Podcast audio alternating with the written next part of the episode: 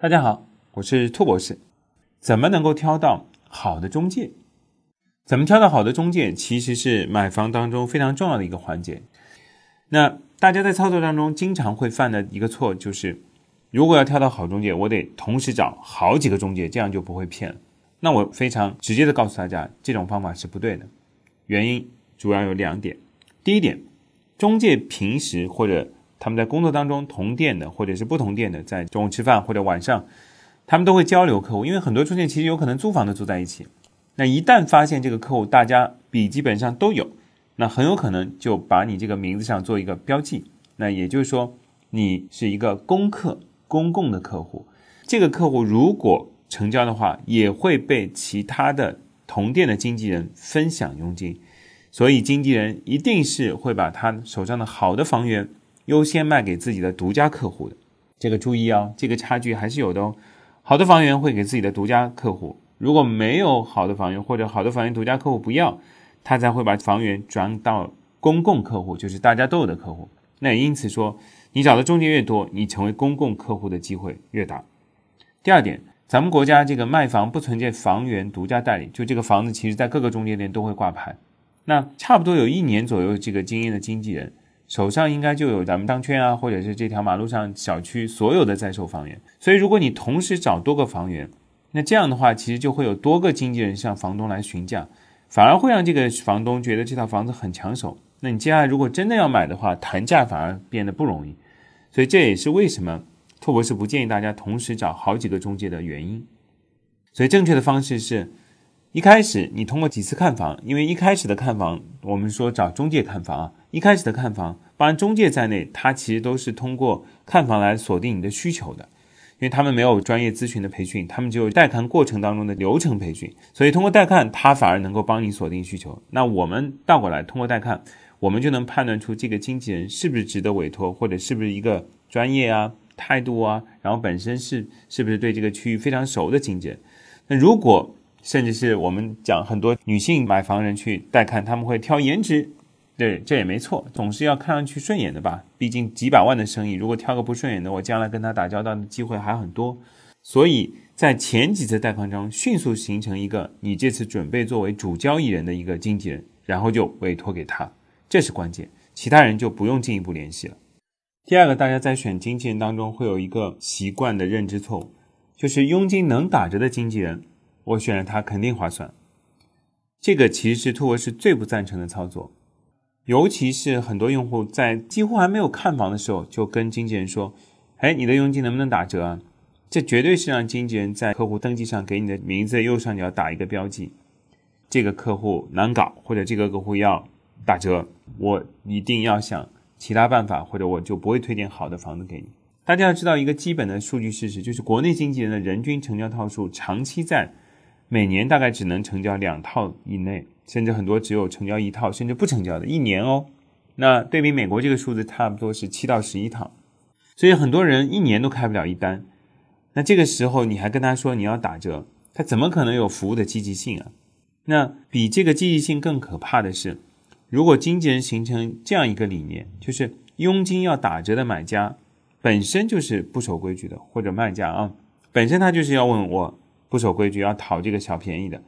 那我也要做一些不守规矩的事，把这个打折打掉的佣金补回来。比如在房价当中动个猫腻啊，或者赚赚差价啊，或者问你做什么贷款手续费啊，什么律师公证费啊，其实根本不需要的这些钱，那到最后其实是得不偿失。所以我们在这边建议大家，中介的佣金它是工作成果的合理支付，千万不要随意的克扣。我们当然不能代表大家说。具体每一单业务当中，你对这个经纪工作的评价，你愿不愿意付？我们这个没有办法干预，但是最起码在操作当中，在签居间委托之前，甚至是在下定之前，你看到一个房子下定之前，都不要提佣金打折。那这样会让这些经纪人会对你采取另外的操作方式，这个其实是得不偿失的。刚才已经讲过了，而且跟大家透露一个小秘密。就是在行业里面，很多大神啊，我们各种库里面这个大神，他们买房其实都有自己专业的经纪人，这个经纪人专门帮他打理自己要买的房子或者要卖的房子，不但佣金不打折，而且还会给红包，所以甚至会多给佣金。所以这个就是操经常作业的人跟小白买房的关键区别。所以对这点来讲，佣金能够打折的经纪人，大家反而要特别留意，或者是我们不主动在嗯下定前提出佣金要打折。那前两条已经跟大家说了，一个是挑选很多经纪人，我就不会被坑了；第二是说选择佣金能打折的经纪人，我就不会坑了。这两点都不是挑选好的经纪人的方式，建议大家不要这样做。那挑选好的经纪人到底该怎么做呢？托博士是有方法的。我们先先来看一下国外怎么做。那这个我们其实是可以作为参考。在国外，其实大家是可以查到经纪人的工作表现的，而且这个工作表现非常具体，主要有四个方面。第一个，经纪人在商圈内完成的交易总套数，那这是一个最基本的工作成果指标。第二个，经纪人完成的每一套房屋的成交的平均套总价。那可以看到这个经纪人适合做哪一个总价段的交易？他只适合做三百万的，你让他来卖豪宅，那肯定没用啊。第三个，作为买家代理，他完成交易的时候，最后的房价跟房东报价当中的折让系数，那能看出这个经纪人帮买家谈判的这个谈价能力。那当然是越多越好喽。那第四个是，他作为房东代理，因为国外其实买家代理跟房东代理是分开的，那房东代理。从挂牌到完成房屋的交易周期是长还是短，能看出这位经纪人的成交速度。所以，交易总套数、交易的价格段、交易的谈价能力跟交易的成交速度，在国外就是四个主要的经纪人的工作能力指标。那这个是在网站当中是显示出来的。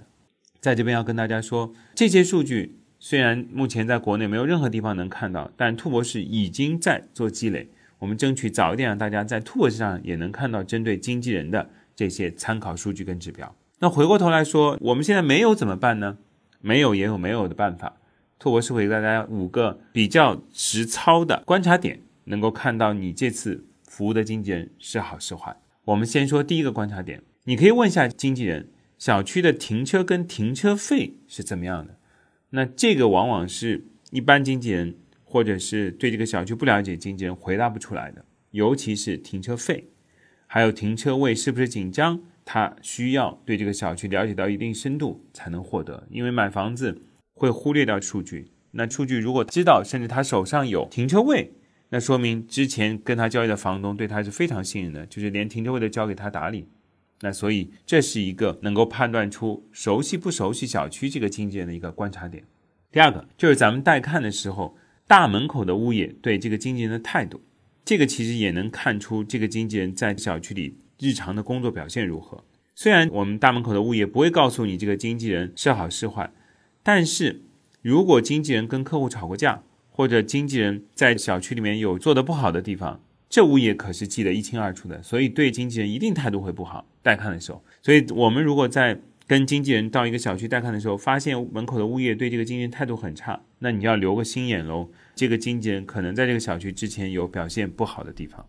那大家会说，有的滑头经纪人会送这个香烟啊、西瓜啊、水果啊给门口的物业，他是不是就会态度好呢？是，能够这样做，其实本身也是工作很有技巧啊，对吧？我们又不是物业，又不能影响你买房。那如果经纪人愿意为了他的工作创造这样的有利条件，那本身也是个努力的经纪人啊。所以第二个观察点就是观察门口的物业对经纪人的态度。那第三个观察点是房东，我们已经看房了。如果有机会看到房东正好在房间里的话，你看这个房东对经纪人态度，如果也是非常好，而且这个名字啊、小张啊，然后都叫得出来，那说明这个经纪人在上一次的这个带看当中给这个房东留下的印象是不错的，或者他曾经帮这个房东处理过另外一套房子的交易，是一个熟悉的经纪人。否则的话，其实一般来讲，如果你上一次的带看带的客户完全是风马牛不相及，那房东对这个经纪人的态度是没有好脸色的。所以我们可以通过房东对经纪人态度看出经纪人之前的工作品质跟工作的精准性，这也是一个很明确的一个观察点。那第四个，你要观察这个经纪人自己有没有看过这套房。那如果他都没有看过这套房，什么楼栋走错啊，什么钥匙拿错啊，什么，然后你问他房型跟里面的装修完全说不出来，或者说出来的跟你最后实际看的完全不一样，那基本上就是菜鸟，你就不用选他了。这有两种情况，一种情况就是。经纪公司判断你是菜鸟，或者判断你是没有意向买房的用户，他就不会派这个资深经纪人来，他就派了一个实习生过来。另外一个就是经纪人本身就是刚才说的刚刚来的初出茅庐的新人，他本身对这个小区或者对这套房源就非常不熟悉，他通过你一起来跟房东建立第一次联系的，因为他约房东可能约不到，他只能带一个用户去看，所以遇到这样的经纪人躲之不及，尽可能不要选他，因为后面如果找他做交易的话，那可能有一堆事情。那第五点，如果你看了没几套，这个经纪人就催着你要付意向金，甚至是定金，那这样的经纪人建议大家也别选。因为首先，他表明这个经纪人本身没有从你的角度来判断问题。买房是大事，那我跟大家说个数啊，当然不是希望大家能够这么没有效率。就是在二零一八年，其实某知名的这个中介品牌，一个买到房子的用户，平均看的房子达到五十七套房，平均哦。那还有看了五十套还没决定的，没有在这个平均值，就他还没有买房，那就不算在这个里面了。要看五十七次房才能成交。所以如果你就看了几套房子。经纪人就催着你付意向金，刚才说过，意向金是坚决不能付的。那这样的经纪人本身其实他就是急着来赚他的佣金，因为早点交易早点赚到佣金嘛，甚至可能赚了佣金他就回老家了或者换一家公司了。这种经纪人是能躲之而不及的，就绝对不要找这种经纪人操作。其实那些成熟的经纪人或者手上有固定的房东买家的经纪人，他们反而不会让你着急买，因为他会把房子跟成交难易度做匹配。他把每一套房子跟每个用户做更精确的匹配的时候，他才能成交的更快，然后服务才能够更好。所以他反而不急着让你买某一套房子，因为万一下面还有一个更容易成交的客户呢？或者你万一找到了更容易匹配的房源呢？这样其实摩擦阻力会更小。所以成熟的经纪人反而不会让你急着买房，他们会把购房的过程基本上放到一个月左右，让你能够看，我们按周末算啊，差不多能看八到十几套房子的时候，他才会给你做一个精准推荐。那这样的经纪人明显就是成熟的经纪人，所以大家要注意，遇到说，嗯，看了没几套房就催着你付钱的经纪人是不用选的。那在这里还有一个购房的小 tips，就是经常你看完某套房，经纪人就发了一个留言给你说，哎，这个尤其晚上，那个某某先生啊，咱们今天白天看的这套房子啊，听我们店里的一个朋友说，另外的这个客户也在看这套房，那赶紧咱们把这个意向金先定了吧，免得你到时候看了他先买了，这个看了也白看。前面已经跟大家说了，遇到这样的经纪人，第一种就直接拉黑啊，说明他其实素质很差。那或者就是刚才跟大家说的，你就直接说，那我要求约房东来付定金，签定金合同，你看他怎么说？因为这种信信息说什么晚上白天看房，晚上就说有其他人在看的，百分之九十九都是假的。其实是他准备动脑筋来让你入坑，所以大家一定要对这件事情要拒绝。好了。帮大家做一个挑选好经纪人的总结，就是观察他门口物业跟他的一个态度，观察房东跟他的一个态度，然后问他对小区的停车费跟停车位充不充足，熟不熟悉，还有就是遇到没看几套就让你催付钱、付意向金的经纪人，一定要直接拉黑，别选。所以这就是。我们整个对挑选好经营的这个方法。